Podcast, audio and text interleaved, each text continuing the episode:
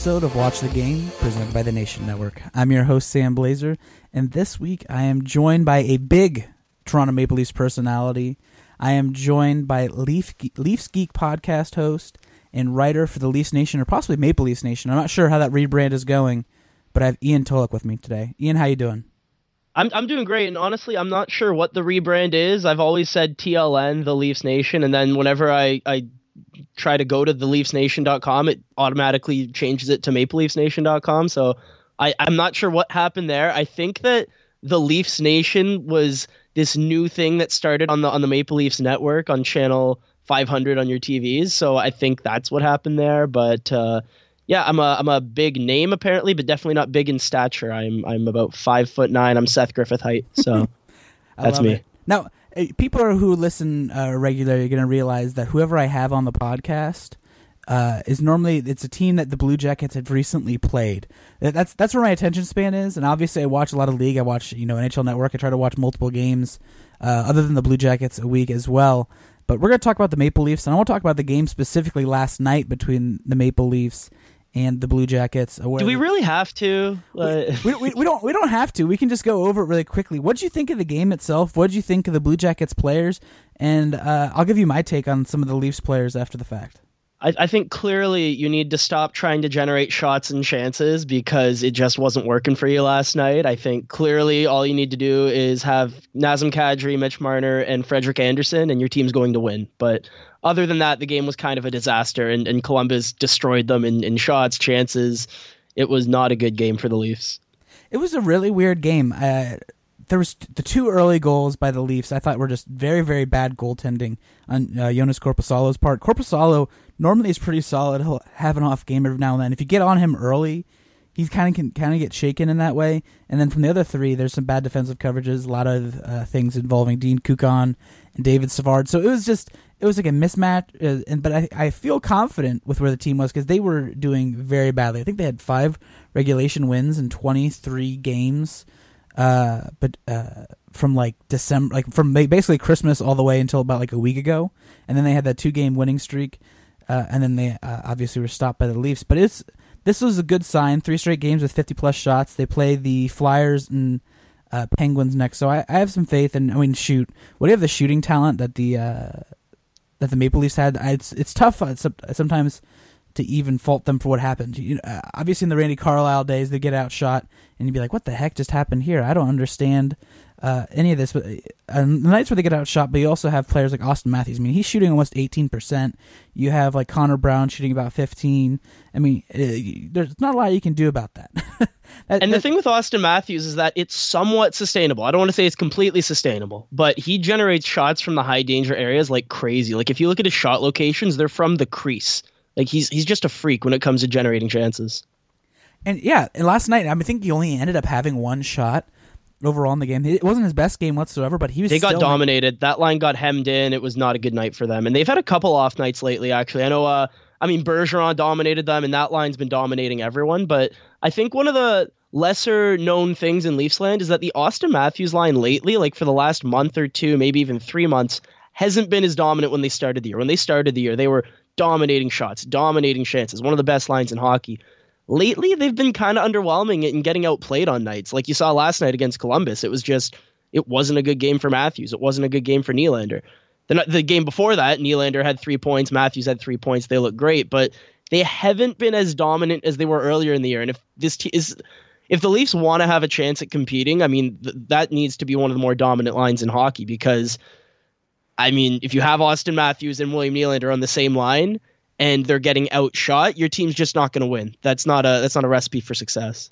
It isn't, but I mean, I you can't all even though they're getting outshot, you can't necessarily feel bad about who you have out there. By the same token, it's like okay, yeah, this is happening to them, but you know, you kind of just have to accept it for what it is. you're, you're, I, I, compare everything like the way that I try to think about the Leafs to feel better about myself is I think back to the roster that they had towards the end of the tank season when they traded everybody away, and it was names like I'm trying to even remember. Like Rich Clune would be on the third line, and you'd have like players who I'd never even heard of on the fourth line, and it was just this mix mash of, of like players who are no longer in the league. Brad Boyes was on the second line. Uh, Pa Parenteau, who I actually love and think is a good player, but he was on the first line. it was kind of a disaster of a roster. And it's really great to see how they've turned it around. And now they have scoring talent on almost every line. And guys like Josh Leivo can't get into the lineup. And it's it's a great problem to have. But at the same time, when you have that kind of shooting talent, you have that kind of talent up front, it's frustrating to get hemmed in like you did against uh, Columbus or to get destroyed like you did against Nashville or against Boston.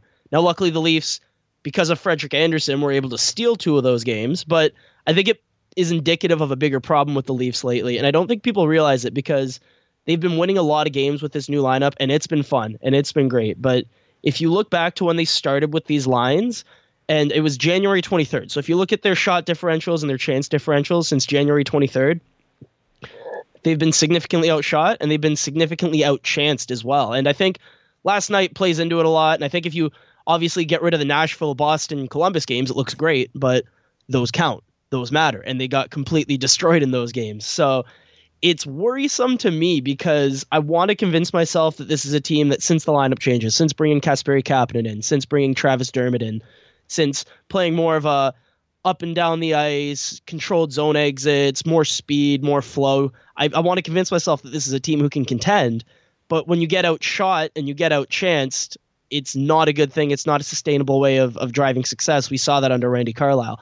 I'm not saying that the team's anywhere near as bad as those teams, but the trends haven't been great lately, and it's making me think that honestly, I'm leaning towards sell. I know we're going to talk about it later, but I feel like if you're going to buy, you need to have a, a, really good chance at winning a cup. You know, the Nashvilles, the Tampa, Boston, teams who know that they're going to go far.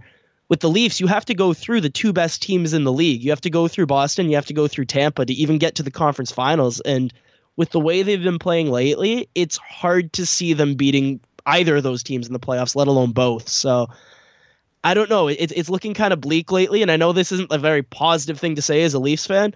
I mean, Frederik Andersen's been phenomenal this year. I think Morgan Rielly's been playing out of his mind. I think Zach Hyman's had a much better year than he had last year, but overall, collectively, I don't think the team's where they should be when you look at the talent on their roster, and it's frustrating as a fan. But I mean, looking at the uh, looking at the results, they just haven't been there, especially since November. It, it's been really bad. They've been outshot, and that's not a good thing. That's not what you want for a team that's going to contend for a cup. Now I want to talk a little bit big picture for about the big three there: Auston Matthews, uh, Nylander, and Mitch Marner. They're obviously very close in scoring to one another right now. But uh, going to like I said, big picture, at the end of their Leafs career, how do you think they end up? One, two, and three as a great Leafs uh, within their within their class, within their you know generation? Um, honestly, I think Auston Matthews is going to be the greatest Leaf of all time uh, pretty soon. Honestly, in, in that I just think people don't realize how amazing he is, the way that he generates chances. I had Andrew Berkshire on my podcast the other day, and we talked about how he generates tons of Royal Road passes, and those are passes like east west, cross ice from one side of the ice to the other. And he generates so many cross ice passes into the high danger area, right into the crease and he generates them himself with the actual shots that he takes, and he generates chances by passing it to players in that spot. And having Zach Hyman on his line isn't converting at the rate that he probably should. But I mean, he's probably going to be an 80 to 90 point player pretty soon because he's just entering his prime. It's hard to believe he's only 20 years old. Um, I think he surpasses all of the Leafs. I'm, I'm trying to think who would be the, the best Leafs in Maple Leafs history. You think of like Mats Sundin, you think of Dougie Gilmour, you think of Johnny Bower, but I think pretty soon Auston Matthews is going to be the greatest Leaf of all time. And when it comes to Marner and Nylander, it's it's tricky uh, because Dougie Gilmour, even though he didn't play for the Leafs for a long time, that season he had in 92 93, I think he came second in Hart voting. You know, I, I don't think Nylander or, or Marner are ever going to have a season quite like that. But if they play 10, 15 years for the team and they have a couple All Star nominations and they I, I feel like Mitch Marner, if, if everything goes right, can compete for uh, an Art Ross trophy just with how many assists that guy can put up. But I, th- I think when, when, you're looking at in the long run is Auston Matthews goes down as the greatest Leaf of all time, and Marner and Nylander, if everything breaks right, hopefully are in the top ten. I eh, was thinking top five, but it's it's tough. It's tough to say. But Auston Matthews, I think unquestionably, is going to be the best Leaf of all time, barring some kind of major injury. And this is all with you know injuries notwithstanding and everything. This is just potential alone. And I, I, I, love going into those conversations because you always end up wanting to go on the high end of it. And I think that uh, you have, I think there's a very real possibility Matthews does that. I mean, just watching him play, I mean, there was a, a touch pass. I forget who it was to. It may have been to Hyman last night. And it was just one of those things where you watch it happen and you go, oh my God, that's, uh, that's the you're in traffic, you're only throwing the puck back with such touch to it, and then you're able to get uh, like an amazing shot off in the process. And it's a move that I think not even five, six people can do in uh, the league. And it was such a tiny play, and it's just one of those things that you know he's going to be special, and it's just amazing to watch him night in and night out. So I, I, I'm a big fan of all three of them. I find when it, get, it, comes to Matthews, it almost gets hyperbolic, and it's it's tough to come up with new things to talk about. Like Auston Matthews is good at hockey. Like, yeah, thanks, Ian. Great point. Like, I'm not going to write an article about it because everyone knows Auston Matthews is good, but I think sometimes we forget just how good he is at creating offense, and and he's basically a one man scoring chance. I mean, when he's on the ice, the team generates a crazy amount of chances from the low slot, from right and tight, right near the crease, and that's amazing. But just to pump the brakes on him a little bit, I think there's a, a fair criticism of him, especially lately, is that when he faces the top competition in the NHL, when he faces opposing top centers like Patrice Bergeron, like I'm trying to think who he's gone up against recently. Uh, who are some other players that that he struggled against? I'm thinking like Jonathan Toews. Like mm-hmm. when you look at his matchups, um, particularly on the road, because when he's at home, he's been sheltered a little bit because the Nazem Kadri line will face the tough competition. When, Mas- when Matthews is on the road, other teams are putting their top units against him because the away team doesn't get last change. It's the home team who gets last change. So when Matthews is on the road, his numbers drop considerably. Like he breaks even, which is, you know, good against top competition. But to be one of the truly upper echelon players in the league, you need to do more than just break even against the best players in the world. You need to outplay them. So I think he's great. I think he's phenomenal, and I think he has a chance to become the second best player in the world sooner rather than later. But I think he still needs to take that next level and dominate against opposing top centers, and he's not there yet, unfortunately. Another player I want to talk to you about is Nazem Kadri, who obviously had a five point night. He did such an amazing job last night, kind of just finding the areas, getting to the spots where they needed him, and he was able to succeed from there. I, th- I guess the question I want to ask you about Kadri is: Would you say he's properly rated, or would you say that he's underrated in like both within you know Toronto and also outside of it? Because it feels like he doesn't get the proper due, but then he'll put up these games like this, and you're like, oh yeah, he can do that every once in a while. I think it's funny because with any Toronto Maple Leaf, we always joke like, "Oh, how can anyone possibly be underrated?" Like, I know there was a story earlier in the year. I think TSN put it out. Is is Auston Matthews getting the credit he deserves? And everyone joked about it. Like, no, you don't talk about Auston Matthews enough. Please give the Leafs more media attention. That's what they need. Like, it's a running joke that Toronto is, you know, the the center of the hockey universe, and everyone's talking about them way too much. So from an outside fan, if I'm a fan of like, you know, the Ottawa Senators or the Montreal Canadiens or the Buffalo Sabres, I'm going, oh my God, can we please stop talking about the Leafs? But when it comes to Nazem Kadri, I think there's an argument to be made that he's extremely underrated. I think last season, I think you can make the argument that he was the Leafs' best player last season. And I know that's crazy because Auston Matthews had 40 goals, but let me just explain my reasoning. He went up against extremely tough competition last year, and his most common line mates were Leo Komarov and Connor Brown. And this isn't to take anything away from those players, but they're third line players realistically. Leo Komarov, I mean, isn't giving you anything offensively, and Connor Brown, as much as I love him, there's no evidence that he really drives play throughout his career. He, his line mates always do better without him than they do with him. It was really Kadri who was driving that line. If you look at any kind of the the closer numbers, like controlled zone exits, controlled zone entries, shot generation, shot assists, it was Nazem Kadri who was driving that line. He was doing everything for that line. And despite facing some of the toughest competition in the league, he came out on top both in shots and chances, and it was him doing everything essentially. It wasn't Leo Komarov who was driving the puck up the ice. It wasn't Connor Brown going end to end with the puck. It was Nazem Kadri doing it. And despite facing the toughest competition in the league, which allowed Auston Matthews to be more sheltered, which allowed Bozak and JVR to be more sheltered, he came out on top and he had over 60 points last year, over 30 goals. It was just such a phenomenal season, and I think it went a little bit underrated because of how amazing Marner and Nylander and Matthews' offensive production is. But I think Kadri got kind of lost in the shuffle last year.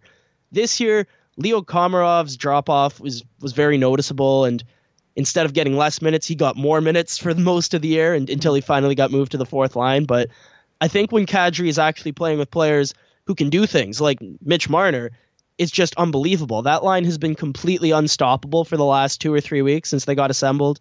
And even though the team got outplayed last night, there was one line that broke even in shot differential. It was the Nazem Kadri line. If you look at a game where the Leafs play decently, you'll see most of the Leafs doing all right, you know, break even shot differential.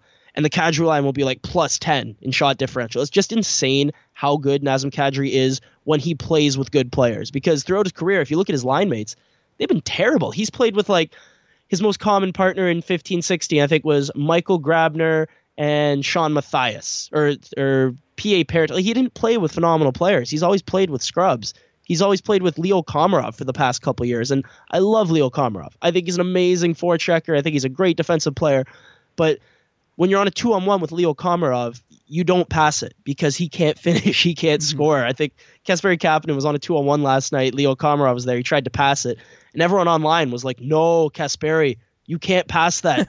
you you got to know. You got to learn. Like Nazem Kadri learned that a while ago that you can't pass it to Komarov on a two on one. So despite playing with really like third line talents over the last couple years, Kadri's been able to drive play against tough competition. This is the first time he's had two good line mates, I think, in his career, honestly. I'm thinking back to when he had Joffrey Lupul and like Mason Raymond, but I mean, I, I've, even they were like not that great, and especially defensively, they were atrocious. He has Marleau and Marner now, and they've been dominant for the past two or three weeks. They've been the brightest spot on the team.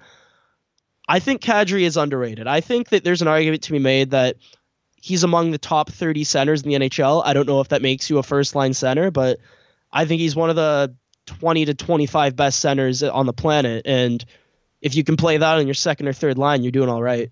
I think, especially given his cap hit as well. I mean, shoot, I don't think there's a better value in the league for what he brings and it's just insane that they were able to you know hold him down at the four like 4.5 until 22 23 I think, yeah. Yeah, and he was coming off of a really low shooting percentage year, but if you looked at any of the numbers, he was generating chances like crazy despite playing with weak line mates and facing tough competition. And then the next year, the shooting percentage bounced back and he looks amazing. So, you know, they just got kind of lucky there. I'm hoping the same thing kind of happens with Nylander this year. I, so the next thing I wanted to talk about is I wanted to talk about uh, JVR. But then I look down the list and I go, okay, there's Tyler Bozak there as well. And we already talked a little bit about the trade deadline and about what the team should do there. And I now it's making me okay. We need to jump into it. this is what needs to happen. When you look at the the money that's coming off the books for the uh, the Maple Leafs, I mean they're going to have about 25 million in projected cap space next off season. And I think if they could let you know Bozak walk, they could let Van Riemsdyk walk on both ends. I think Bozak is the one out of the out of either of them that you should trade, just because you know, you know you're not going to resign him. Uh, Van Riemsdyk, you know, there's something that could be done there, but it doesn't seem likely. What are what are your thoughts on the I guess the approach, those two players, and anything else really that's kind of surrounding the Leafs at this time uh, in regards to the trade deadline? I think what's tricky with Bozak is that if you look at the Leafs center depth, it's non-existent after him. I mean, Dominic Moore, uh, you can see it whenever the Leafs play. Is that sometimes he'll play Bozak on the fourth line, sometimes he'll play Matthews on the fourth line. Babcock just doesn't trust Dominic Moore. They tried Frederik Gauthier there, he didn't work out. Um, I mean, they have Ben Smith in the wings, who's just you know a phenomenal player, but the Leafs have no center depth. If you look even throughout the organization, like in the prospect level, who in their organization can you see coming into the team and and playing significant minutes next year? There's really no one. Adam Brooks hasn't been that great, and I'm trying to think of other center prospects they have that are that are close to NHL ready. Miro Aaltonen was brought over from Europe, and he's potentially someone you could squeak in there. But I think the bigger point is that if the Leafs were to trade Tyler Bozak this season, who would play center? in theory, you could try William Nylander there, but I think for a team that's going into the playoffs, experimenting with Nylander at center might be a bit late in the year to try that. So, mm-hmm. as weird as this sounds, I think trading Tyler Bozak, even if you assume he's gone this offseason, I can understand why you'd want to keep him just because you have absolutely nothing else there. With JVR, I think it's an interesting scenario because if you're going to re-sign him, and this is a debatable topic that you know we could definitely get into, but if you're going to re-sign JVR, then you then you have to keep him because you can't trade a guy away and then come back to him in two months and say, "Hey, want to sign a long term extension with?" Because I feel like as much as we're numbers guys and we say, well, you could obviously do that and you cash in, you can get some assets. I think when you look at the human side of things and the fact that he's been with the team for five plus years, trading him mid season when the team that he's grown up with is finally looking like they might make a playoff run, I feel like that would rub him the wrong way. That would hurt him and he wouldn't want to come back with the team. So if you're going to want to re sign him, you have to keep him. But if you've decided that, you know, the risk of signing a 29 year old winger who's not effective defensively and is coming off of a career high goal year, you don't want to sign that type of player because historically that's gone south. When you look at guys like Loui Eriksson, when you look at guys like Andrew Ladd, Milan Lucic, those contracts went south in a hurry. They went south in years one and two, not six and seven, which uh, Dave Nonis talked about. But uh, with uh, with JVR, if you're gonna trade him, I think that there's an argument to made that you can bring in some solid wingers. Josh Leivo might actually be able to play. Um, Andreas Johnsson might be able to play, and I think you could get a haul for JVR. I think you could get like an elite prospect like Jordan Kyrou from St. Louis. I've been joking that they should try to trade JVR to Nashville for Eeli Tolvanen because he's one of my favorite prospects in the world. He's just destroying the KHL as an 18 year old. But it's an interesting debate to get into. I'm honestly not sure where I fall on it because it's it's a really tricky situation to be in. But I like JVR. I think he's a really good player. But do you re-sign him? Do you keep him as an own rental? Do you trade him? It's a really tough conversation in Leafs Nation these days, and I'm not even sure where I fall to be honest. As a player, you know the thing that I find interesting about JVR is he's just such a weapon on the power play. You know, a lot of times they talk about the net front presences and how they can just be so darn effective. He's someone that like he gets the puck down there and he has the vision and he has the patience when you're gonna get checked. You're gonna have somebody on the penalty kill, you know, putting a stick right in your gut, and he's able to find the player. It, like how invaluable is that? I feel like that's something that they the the the Leafs would miss on the power play uh, if they were to get him. And I don't know if there's a, like, another kind of presence that could do that. Don't and you, you know me, I'm a big nerd. I've tried to find a way to quantify it. So what I looked at is I looked at players on the power play who have the highest expected shooting percentage because logically they would be the players who are shooting from very close to the net. I'm like, all right, let's look at the top 20 there. Those are the net front presences in the NHL. Those are guys like Wayne Simmonds, JVR, Joe Joe Pavelski, um, who are some other ones, Nick Foligno. Those are the best. These are the net front presence guys in the league. And then what I did, I sorted by points per 60 and I sorted by assist per 60. JVR is the only goal scorer in tight who also generates assists from the net front role. And it's rare. No one really does it because think about it. It's hard to be a playmaker from the crease. So JVR's value on the power play, I don't think anyone can deny that he's valuable there. I think the argument for moving on from him is that you have someone like Auston Matthews and William Nylander who you can just bump their power play time way up. Mm-hmm. Not we're not saying that you can replace what JVR does because you can't. You're not going to find a player who can do what he does. You can't just stick Josh Leivo there and say, "Hey, just be the right-handed JVR." it doesn't work that way. You can't stick Leo Komarov there and say, "Hey, be a good net front presence," because they've tried that over the last two years and he sucks at it. I I love Komarov. I think he's great, but you can't replicate what JVR does because you can't replicate that skill set. He's one of the very few in the league who has hands in tight to roof a goalie from the top of the crease. He can slide it over to Bozak or Kadri for a tap in. He's so good at what he does. So you're not going to replace that. You have to accept the fact that you can't replace those goals. You can't replace those assists on the power play.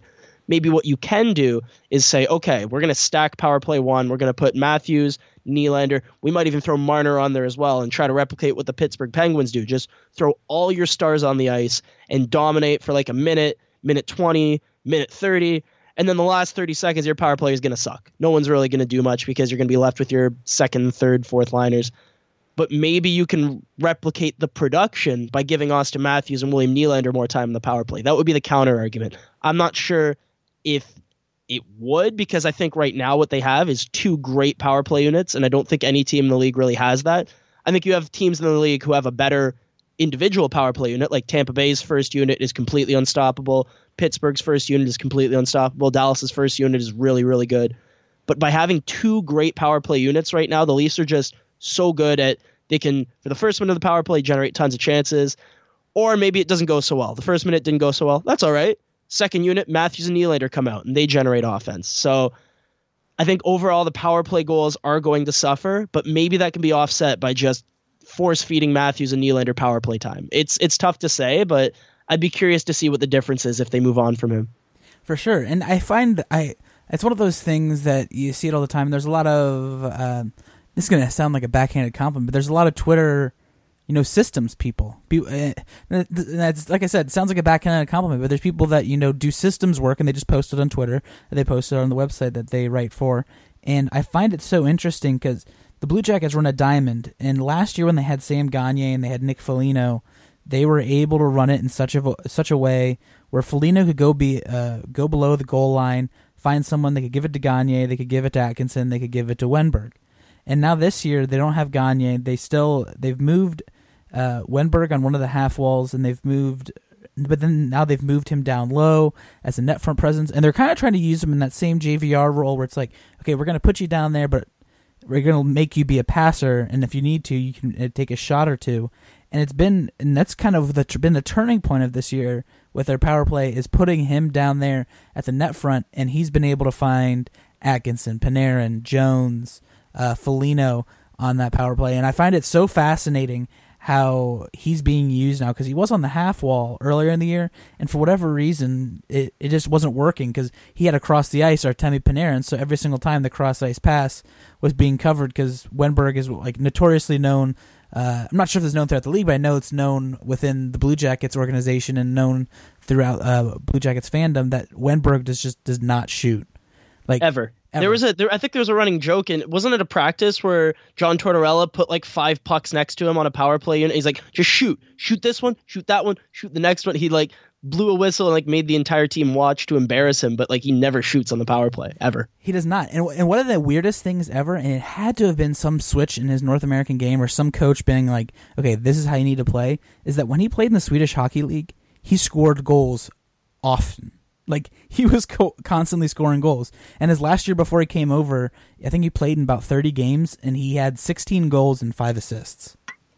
And it's like I just it doesn't make any sense whatsoever what you were referring to with the power play earlier about moving guys around and finding out where they work the best. I'm thinking uh, of Pittsburgh when they realized that Malkin was most effective higher, you know, towards I don't want to say the blue line, but maybe uh, the top of the circle, and Crosby was a bit more effective lower, like closer to the goal line, mm-hmm. and that way they were get able to get everyone on the ice at the same time, and they moved Kessel over to the top of the left circle, and that's been their optimal power play unit. And you can with Kessel on the top of the left circle, Letang at the point, Malkin at the top of the right circle, Crosby kind of, I don't even know how to describe it, down towards the right and like the bottom of the circle. You can throw whoever you want in the middle of that in front of the net. You can throw Hornqvist there is probably who they, they go with.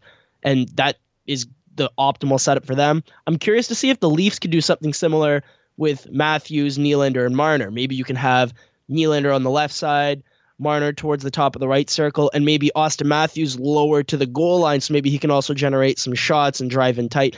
I'm not sure what the optimal setup would be, but I think it's an interesting way of looking at. Here's a team who had three elite forwards and a, and a great point defenseman, and they were able to fit them all into one unit. The Leafs haven't tried it yet.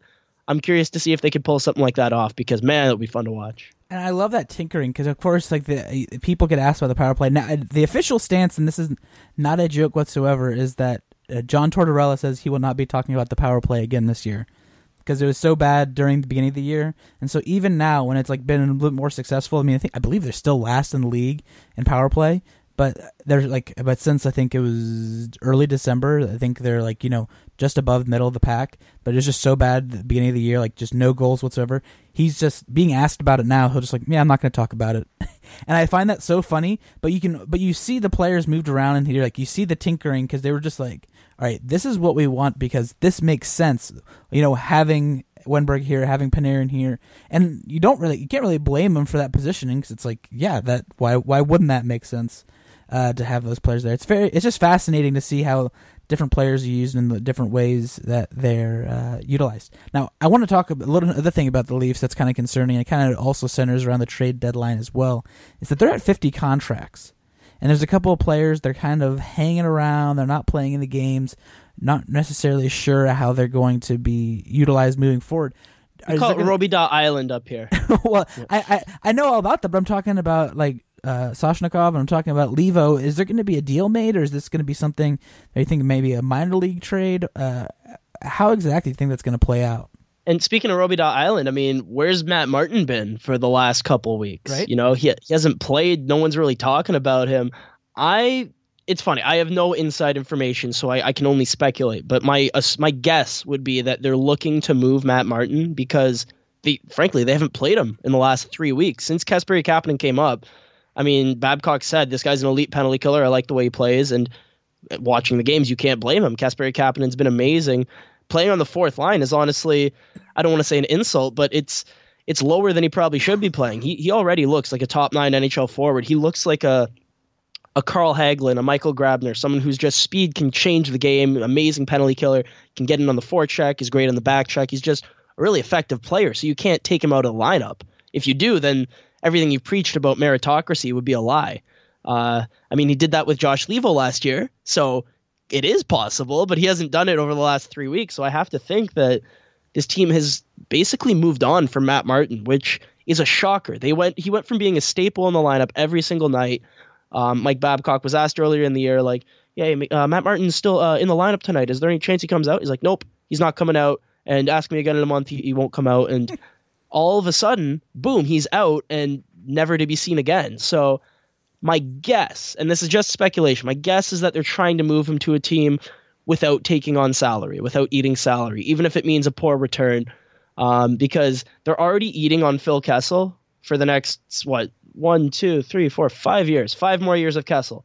Um, you can only retain on three contracts at once. So if you're retaining on Matt Martin for the next three years, that really limits your flexibility to eat on any other contracts. You'd only be able to eat on one more. So I think they'd like that flexibility to not eat money on him.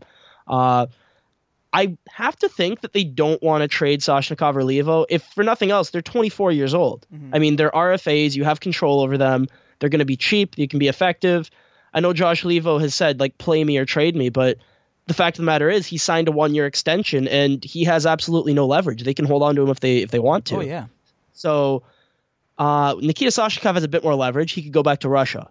You know, so I'm curious to see what happens there.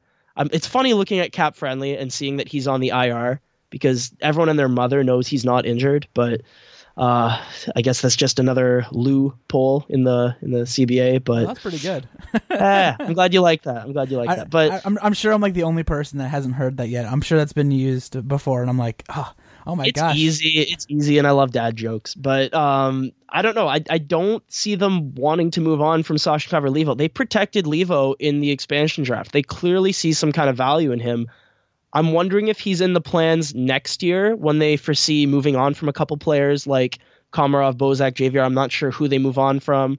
Uh, Dominic Moore, you can guarantee won't be back, but again, he plays center, so that's not a position that Soshnikov or, or Leivo will be able to fill. But I don't think that they would want to move on from those players if they could avoid it. And the best way to avoid it right now would be trading Matt Martin or doing the commonsensical thing and, and waiving Roman Polak. But we all know that's never going to happen. So just got to deal won't. with that. It will not.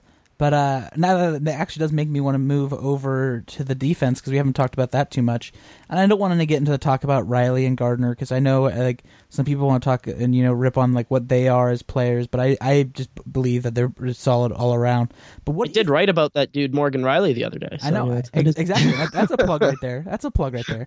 Um, now I I got I kind of have a question for you in regards to the scouting because the young defensemen that are coming up, uh, you know, Dermott, Carrick, uh, obvi- well, obviously Carrick was acquired via trade, and Hol- and Justin Holl's a little older, but then you have like you know Hainsey and you have Polak.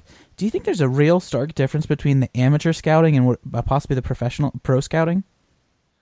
That's a really interesting question. I'm trying to address it because I don't think you should really compare Ron Hainsey and Roman Polak. I think true, Roman, true. Like I don't think Roman Polak's an NHL player, and I think Ron Hainsey can be a really effective number four. Used honestly, the way he's used right now, I like it. Other than the fact that he's playing tough competition, I feel like if you played him on a second pairing with Jake Gardiner and force fed him PK time, I think that would be a really good use for him. I think what the Leafs are, are clearly missing is a number two right-handed defenseman. I think if you had Morgan Rielly playing with someone like Chris Tanev, who I won't stop talking about, and no, I refuse to hmm. because Vancouver is rebuilding, even though they just re-signed Jim Benning to a three-year deal, which I can't understand. But I mean, if if the Leafs were to trade for him, hypothetically, you could have Rielly Tanev face tough competition. You could have Gardiner and Hainsey on a second pairing, and then you could have Dermott Zaitsev on a third pairing. And I, I guess this speaks to what I think about Nikita Zaitsev. I don't think that's a good contract. I don't think he's played too well lately. I'm hoping he can play better, but as of right now, he just he hasn't been very effective. But what you asked me was about the pro scouting versus the the, the rookie scouting. It's tough because if you look at the Leafs' last two drafts and you look at their later round picks, they've been picking these six foot five defensemen who can't skate. They've been picking guys like Keaton Middleton, Nicholas Mattinen. Um, Gordeev's an interesting one because he can kind of skate. You, you probably have no clue who I'm talking about, but hardcore Leafs fans will know who I'm talking about.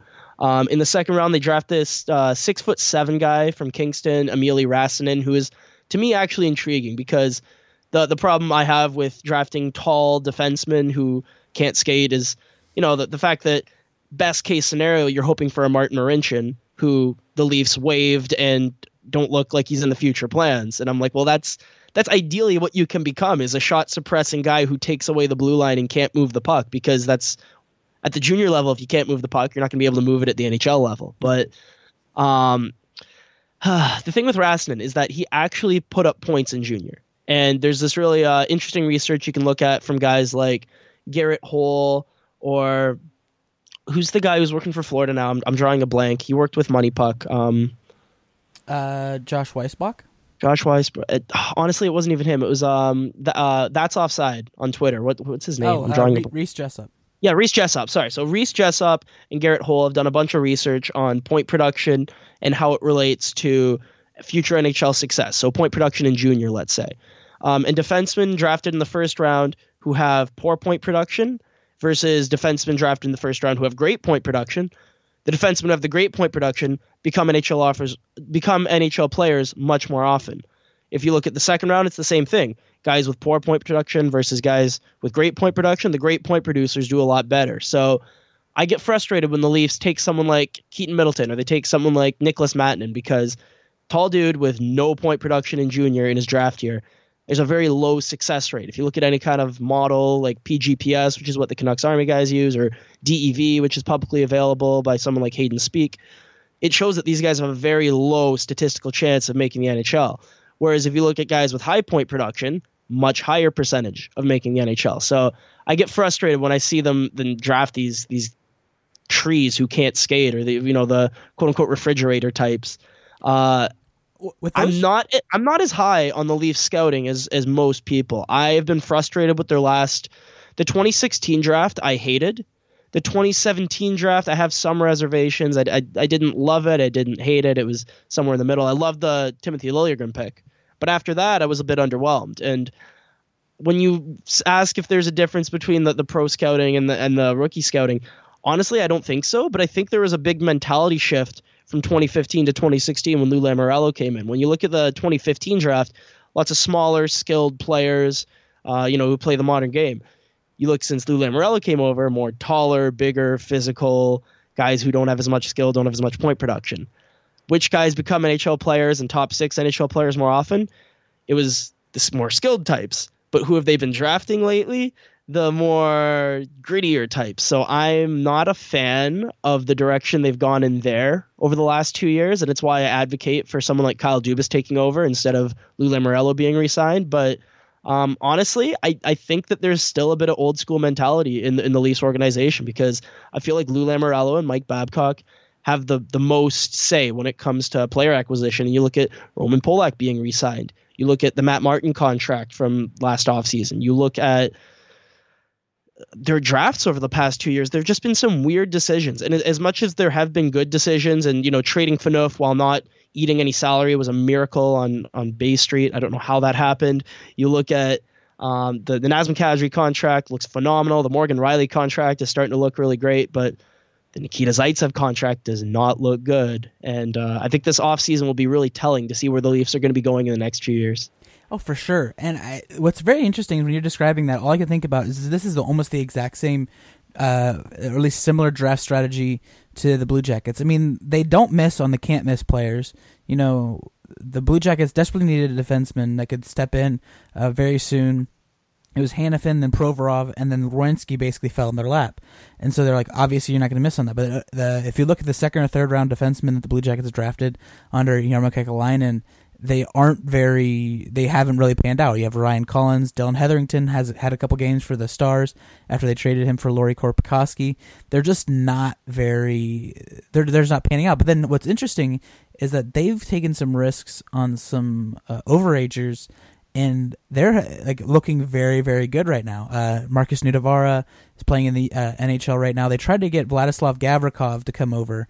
He plays for SKA, I believe, St. Petersburg, and he uh, is playing for Russia in the Olympics, and he's played in the past couple World Championships, and he's 22, 23. I was going to say, anytime you play for St. Petersburg, that's like the KHL All Star team, so you know you're pretty good if you can make Petersburg, St. Petersburg's roster. Exactly, and so I'm always like, okay, they're they're able to find the overagers. They're able to find these can't miss players, and they've been doing a good job in the middle rounds, uh, finding scorers and you know taking risks on some guys who are like, okay, this guy is in like the Swedish like junior league, and he's over a point per game, and you're like, you know what, I wouldn't have thought of him, and he's like five foot nine, and he skates like the wind. And so it's such a Vitaly weird... Abramov comes to mind. Yeah, I wanted exactly. the Leafs to draft him. They passed on him three times, and I bring up I bring it up a lot because the 2016 draft. I mean Korshkov's become a punchline at this point, but he's he's looking decent in the KHL. He's looking like a guy who's like a solid prospect. But when you take him over guys like DeBrincat and Sam Girard and Vitaly Abramov and Adam Fox, it's just it's frustrating. And uh, well, it's funny too. I mean, that, that's Jeremy one thing Crow. you have going. Oh, sorry, go on. I was just gonna say, Abramov's one thing you have going for you. Like that guy looks uh, excellent. Looks like he can be a top six NHL player. The, the pipe, the pipeline right now is kind of low because they did have Anderson, they did have Bjorkstrand. They uh, Milano's injured right now, and he was someone who you know very high upside as well. They have a couple players down in the AHL right now, but they have a lot of guys who next year are going to be a uh, uh, playing for uh, Cleveland, and it'll be interesting to see how they do. But I find it very uh, that the two draft strategies seem to be closer than I really realized because they they they're picking some overagers, they're picking uh, some tall defensemen, but the the skill that's there, it's like okay, you really can't miss on this one. That it's they seem to be doing pretty well on, and so I, I guess here's the qu- question for me is like we talk a little bit about th- those type of players is the Marlies. They've had some players that come up and people are like, where the heck did these guys come from? Who is the next player on the Marlies that's going to step up and you're and everyone's going to be like, why the hell did this guy not get picked in the draft? Because uh, it seems like it's been happening every single month. Justin Holl's like the most recent one where I mean he's been there obviously for a little bit, but he seems to be the most recent one where people are like, "Wow, what, what the heck? How? Where did this guy come from?" Is so is it going to be just so I understand? I was gonna say, just so I understand the question, is is it about guys who like were undrafted and are crazy success stories, or is it guys like my dad didn't know who Kasperi Kapanen was until he came up with the Leafs and he looks amazing, and the same thing with Travis Dermott. Like I feel like if you're paying close attention to the Marlies, that you already know who these players are, but is the question for I, I guess like my question the... I, my question is for people that don't pay attention to the Leafs and the Marlies as much say if you're an Avalanche fan or if you're like a Panthers fan listening uh, that you think to yourself okay who the heck is this who the heck is this player and where the heck did he come from? Because I mean, like you have Jeremy Bracco as well, who's like another guy, you know, has a pedigree to him, and he could do it. Like and Adam Brooks was tearing up the uh, WHL. Is uh, which player on the Marlies do you think is going to take the next step, and everyone's going to be like, "Son of a gun, where did this guy come from?" I, I think it has to be Andreas Johnsson. I really hope he makes the Leafs next year because he deserves to. I, uh, Kapanen is phenomenal. I love him. Travis Dermott is excellent.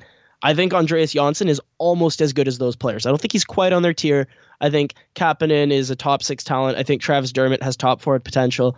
I'm I don't think Andreas Johnsson has top six potential, but what I will say is middle six. I think you can play him on a third line, and if there's an injury, he can definitely step into a second line role. I love this guy. He can skate, he can handle the puck. His zone entries and zone exits are excellent. He's feisty for his size. Like he can get into the corners and win some battles. He's not a Zach Hyman. He's not a Matt Martin. He's not an animal on the four forecheck, but he's an effective player. He's defensively responsible. He can create. He can score himself. He's just he's been on fire for the past couple weeks. Uh, like over a point per game over the past couple weeks. The the Marlies haven't. They've had what one loss in the last month and a half. They've just been compl- they've been unstoppable. Good. Yeah, and Andreas Johnsson's been their best player, and he deserves a spot on the Leafs next year. The problem is, so does Leivo, so does Soshnikov, so do a lot of players, and who's going to get them? That's yet to be seen. And, and plus, I I speculate that they're going to bring in another veteran if Komarov, JVR, and uh, Bozak all leave because they seem to value the veteran presences in the room with how young their roster is. And it, you know, as nerds, we always think that these things are overvalued, but considering the core of your roster can't drink on the road I mean, there are some some off ice things to be taken into account. So I can understand valuing a veteran presence in the room. So there are going to be so many good players for the Leafs on the wing, and not enough spots. I, I hope Janssen makes it. I'm not sure if he will, but man, he can play. He is excellent. I really like watching him play. That's awesome. I, there, and that's what's uh, I wouldn't say unfair, but if you know if you're someone who doesn't follow the Leafs and it's like they keep reloading, doesn't matter. And that's why I bring up you know those trades. Like you could you could conceivably trade two three players on the like the roster of the Leafs right now, fill them with uh, uh, players from the AHL, and I think you'd have little to no drop off, and in fact, you may even have an improvement. Yeah, like Which, if you trade Komarov, Soshnikov could take over in a heartbeat. If you traded even someone as talented as JVR, there are forwards with scoring talent who can help take over, and then you just give Matthews and Nylander more power play time. Maybe you can help offset some of that value. So I feel like there are so many teams who would be begging for the Leafs' depth on the wing. The problem is the Leafs don't have the depth on defense, and they don't have the depth down the middle at center. They do when it comes to Matthews, Kadri, and potentially Nylander if he can play center. But after that, it's bleak, and they have really nothing at center. So um, I wouldn't be surprised if in the next couple drafts the Leafs go heavy on defense and centers because they they just have nothing at the prospect level other than hopefully Adam Brooks turns into something. I'm not sure if he does, but uh, very very little at the at the center position and very little on defense other than Golden Boy Timothy Liljegren, who I also love. All right, now I have one last question for you before I let you go, and Ian, it's been awesome having you on. Uh, where do you think that the uh, Leafs end this season? Do they? Uh, I think they missed the playoffs. Rounds? I think 18 wheeler off the cliff. And I was about to say when he said that, I was like, wait, hold on a second. I don't even think that's an option. No, uh, do they? They're make, up what 13 points on yeah. Florida. Like it's not even close. do you think that they make the? Uh, do you think? Well, obviously they make the playoffs, but I mean, do you think they win a couple rounds? Where do you, where do you like realistically see them and ending up at a season's end? I think um, the hard part about them is it's kind of the situation that as a Columbus fan you were in last year. You could have a mm-hmm. top 10 team in the NHL, but if you have to face the best team in the NHL in the first round, you can go out and people will be frustrated with your first round loss, but I mean anyone would have lost to that team. You know what I mean? Like if Tampa runs the table, is it going to be a lost season if the Leafs go out in 6 in the first round? I mean, I don't think so. I think it's just a a bad playoff format and and B, it's it's it. There's no shame in losing to an excellent team like Tampa or Boston. I think I was talking to Andrew Berkshire. Thought they were a top ten NHL team. He thought they were the fourth best team in the East. I'm not sure if I would go that high, but I think that if they were in a better matchup, they could easily win around, but I don't see it happening against Tampa, and I definitely don't see it happening against Boston. If if I had my choice of Boston or Tampa, I would personally choose Tampa. I feel like the Leafs play, which is unreal to say, you know. it's it's crazy. Like who would have thought you would say that two months ago? But I think stylistically, the way that the Leafs play is very similar to Tampa, and you saw it when they played each other last mm-hmm. week. Such a fun game, up and down the ice, lots of talent, no defense. It's great. When they played Boston, man, like the Leafs' lack of structure really like showed, and, and Boston's forecheck just annihilated them. They couldn't get out of the zone with control. So I feel like stylistically, it's a better fit to face Tampa Bay, and I would still put my money on Tampa Bay because a even if you think the teams are evenly matched, which they're not, Tampa has home ice advantage, and then you throw in the fact that Tampa has the better goaltender, the better scoring talent, the better shot differentials, the the better power play. Which I mean, the Leafs, you'd think that going into any series they'd have the power play advantage, but with Tampa they don't, and man, it's it's tough. I don't think the Leafs make it out of the first round, and if they do, I, de- I definitely don't think they make it out of the second round, which is unfortunate to say. But mm-hmm. I still think it's been a. It's funny. You want to take positives out of the season, but if I'm being honest, I think the Leafs have significantly underperformed this year.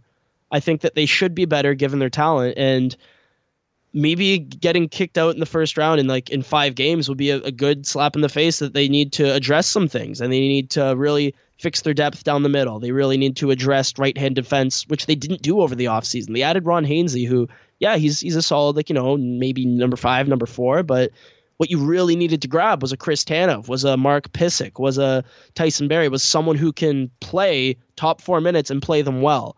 And I think that's what they thought they were getting when they signed Nikita Zaitsev to that long term extension. Hasn't happened yet. I really hope it does happen, but assuming it doesn't, they, they really need to address defense this offseason, I think.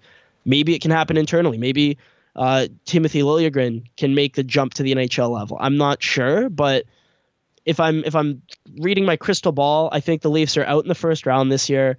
I think they go six games, let's say, with Tampa Bay. If they face Boston, I think they go five games. But I think it's an interesting season, a season where the players got a bit of confidence. Nylander, Marner had their rough stretches at the beginning of the year and then really turned it around. Travis Dermott looks amazing and looks like he can be a top four NHL defenseman. But if we're being realistic, there are also some problems. And they didn't get out of their zone with control. They relied on the flip out and the stretch pass way too much. I think you need to look internally at yourself and look at what the problems were, why your team didn't meet expectations, and how you can go about fixing those so that you can improve next year. Because I think the Leafs should be in a situation like Tampa Bay, where they have the best forward core in the NHL, a very solid goaltender, and some decent defensemen. You know, Victor Hedman is amazing. I think Morgan Rielly is amazing.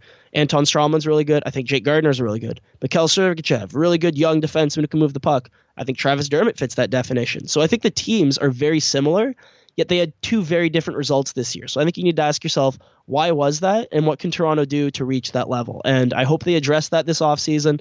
And I hope that they come back in the 2018 2019 season looking like the team that we thought we were going to get this year because we've seen a, a taste of it for the past couple weeks but they're still not as good as they should be if I'm being realistic. They have so much talent, they have so much offensive ability, yet they can't get out of their zone with control. So something needs to be done there. So not a bad season, but definitely not a good season in my books when you consider the expectations, at least from people like me who thought that this team could legitimately contend given that their best players were on ELCs. So now, I hope this isn't the seen season, as something that's the season isn't over yet.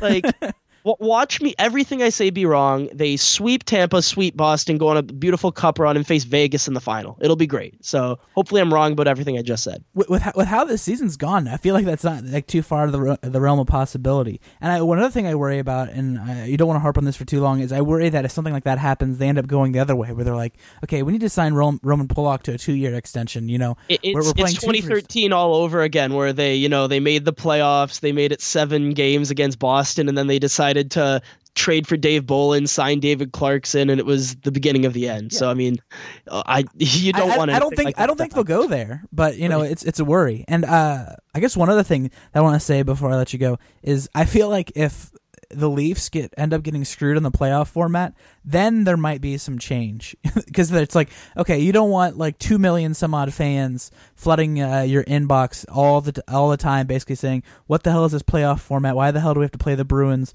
And why the hell is this series uh, over after four games? I don't like this whatsoever.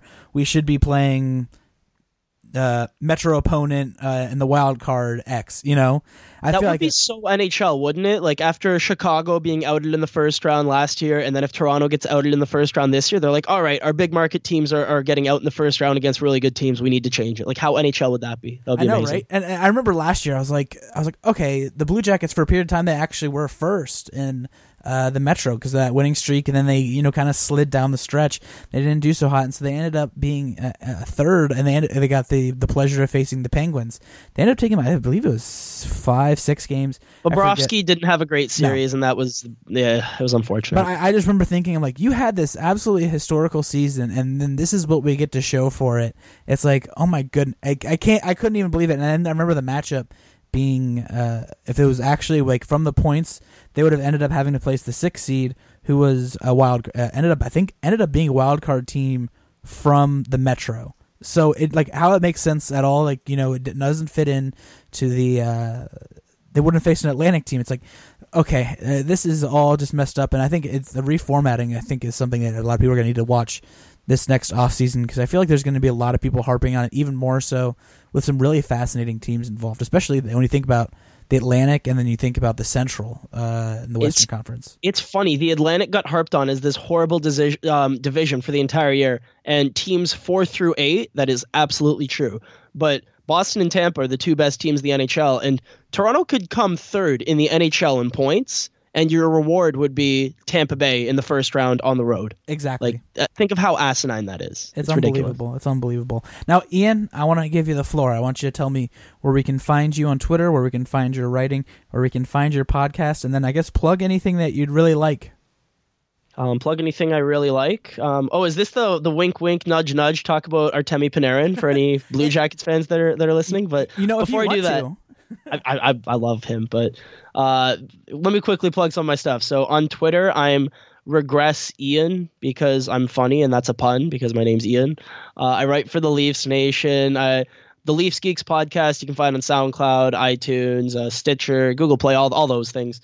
Uh, I wrote recently about Morgan Rielly and how he's been performing like a number one defenseman this season, and I kind of broke down all the numbers to prove that he's been playing just as well as guys like Doughty and Hedman and Letang, and a lot of people don't realize it, but he's been amazing this year. I know he had the uh, the elbow injury, and he hasn't been 100% since coming back from the injury because God forbid someone be human and not be 100% coming back from an injury. But if you look at his uh, his performance throughout the entire season, he's been excellent. He's been amazing. So if you want to check out that piece, uh, I'd appreciate it. I put a lot of effort into it. And if I want to plug one more thing, it's that Artemi Panarin is one of the best players in the NHL. After Kucherov and Tarasenko, I think he might be the third best winger in hockey. The way that that guy drives play up the ice, the way he gets clean zone exits, clean zone entries, generates shots, generates shot assists. He's an absolute freak, and I love watching him play hockey. Except against the Leafs when he generates what? What did you guys have? Fifty-seven shots left last night. I think so. Uh, It's please funny. never face us again. I He- hate him when he faces us. he skates with Dubois and uh, Atkinson, but he was skating with Dubois and Anderson. And for a period of time, their Corsi for percentage was the top in the league, like for a line, and it was very, very close to being one of the top uh, ever since being tracked. But then at, towards the end, when they like basically the third, second and third line was completely injured, they were you know getting used almost 20 21 minutes a game and then ended up going back down but they were on such an insane pace and i can tell you like for a fact look, like taking like a deep dive in those numbers is that panarin was the catalyst on that so And it's funny. There were, if you looked at the top five lines in the NHL early in the year, um, one of them was a Panarin line in Columbus, and another one was a Panarin line in Columbus. like he's just he's so good at driving play up the ice, generating shots, generating chances. Everyone talked about how amazing Patrick Kane was when he won the MVP, and for what it's worth, like yeah, he, he scored a ton of points, but look what happened to him after Panarin left. Like Panarin was driving a lot of that. I think he's one of the more underappreciated superstars in the league, and I love watching him play. He's so good at hockey. Exactly. And I, I can't wait to see what ends up happening this next offseason, whether or not the Blue Jackets are able to re sign him, and especially with what he's uh, going to probably command, too. That's one of those things where you're like, oh my gosh, he's going to be, if he's a UFA, like I, I can't even fathom and put that into context of they uh, all like with all of that. It's like Also, oh. Werenski's going to win a Norris at some point in his career. Seth Jones is pretty good. I mean, I mean, uh, Bobrovsky's all right. So, so your Columbus team's looking pretty decent these days. You see, this is this is why Ian's such a great guest. I have other people on, and they don't praise the Blue Jackets, and I leave with a sour taste in my mouth. But you know, now Ian's uh, you know praising the Blue Jackets, and I'm happy, and I'm like, okay, I need to put this out as quickly as possible so everyone can hear this. Also, You put me in a good mood. underappreciated, underappreciated top four right-handed defenseman uh, Savard, David Savard. Is that his name? Yeah, he is really, really good. He's propelled Jack Johnson to the point where you can get a first-round pick for him. That's insane. exactly. And what's interesting is that last year they were one of the best defensive pairs. This year it hasn't been so hot because uh, defensemen have been injured. Ryan Murray, his uh, who's had a, who had a very good first twenty some odd games, and he's been injured ever since. Like actually, like to the point of where oh my gosh, this guy could end up generating the trade value that they thought he was going to this past summer. And now, but then Savard and Johnson were used too much. They weren't used properly, and now they've kind of just fallen off a cliff. And I'm I'm hoping Savard can find it again once Johnson is traded, but it remains to be seen. And I wonder if there's going to end up uh, if the, if the if a trade's facilitated, how it's going to work out. Because I know that the way that the Blue Jackets are trying to set this up, they want another scoring forward, and they think that they have enough defensive depth that they could end up working out without uh, Johnson. So I'm I'm going to be really interested to see. And so a trade that has been, you know gone in my mind, and of course, like we could go on about this for like another 15 minutes. So This is the Blue Jackets Geeks podcast right now. This is great. exactly is that a trade that for me makes sense, and it may not make sense for you, and uh, and I know obviously it upset Leafs fans to no end, Bozak for Johnson, for whatever reason, just makes sense to me. Money wise, it almost lines up exactly.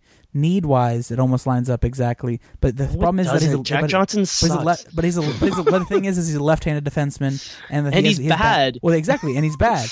But that's the but that's the issue is that people around the league absolutely love him. So whatever the hell like I think, which I don't think he's you know a great defenseman, people like think very highly of him. And I just think He's Rasmus Ristolainen. He was drafted Oh, yeah. high. He had this offensive production, and he's just never driven play. And it's, uh, yeah, I don't, I don't get why people like Jack Johnson. I, I'm sorry, he's just not good. Uh, he's he can make he can be an effective bottom pairing defenseman, but consider his contract, it's.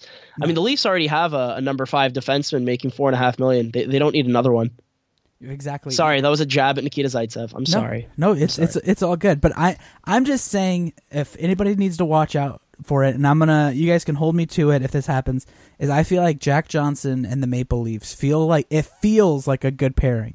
Just Nope, Chris just- Tanev, Chris Tanev, and no one else. no, no, I, I get it, but if for whatever reason, I just feel like with the contracts there that they have, and for what the Blue Jackets want, that could be something. And then there's possibly conditional picks going back. It it just feels right, and I'm I, that's that's how I want to end it. Does not feel right to me at all. It feels so wrong that I'm just gonna hit the the end call button here. This Exactly. Hey, I don't. I I don't blame you one bit. So, uh, Ian, I I appreciate you coming on, uh, humoring me for a little bit to talk about Jack Johnson, uh, possibly being traded for the Maple Leafs, and we'll have to do it sometime sometime soon. Hopefully, uh, maybe around playoff time. Yeah, hopefully uh, when Columbus and Toronto meet in the conference finals. It's a date. exactly. I love it. Thanks, Ian. All right, take care, Sam.